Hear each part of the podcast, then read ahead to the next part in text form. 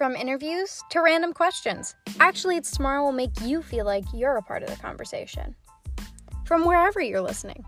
Follow us on Instagram at Actually It's Tomorrow and leave us some questions.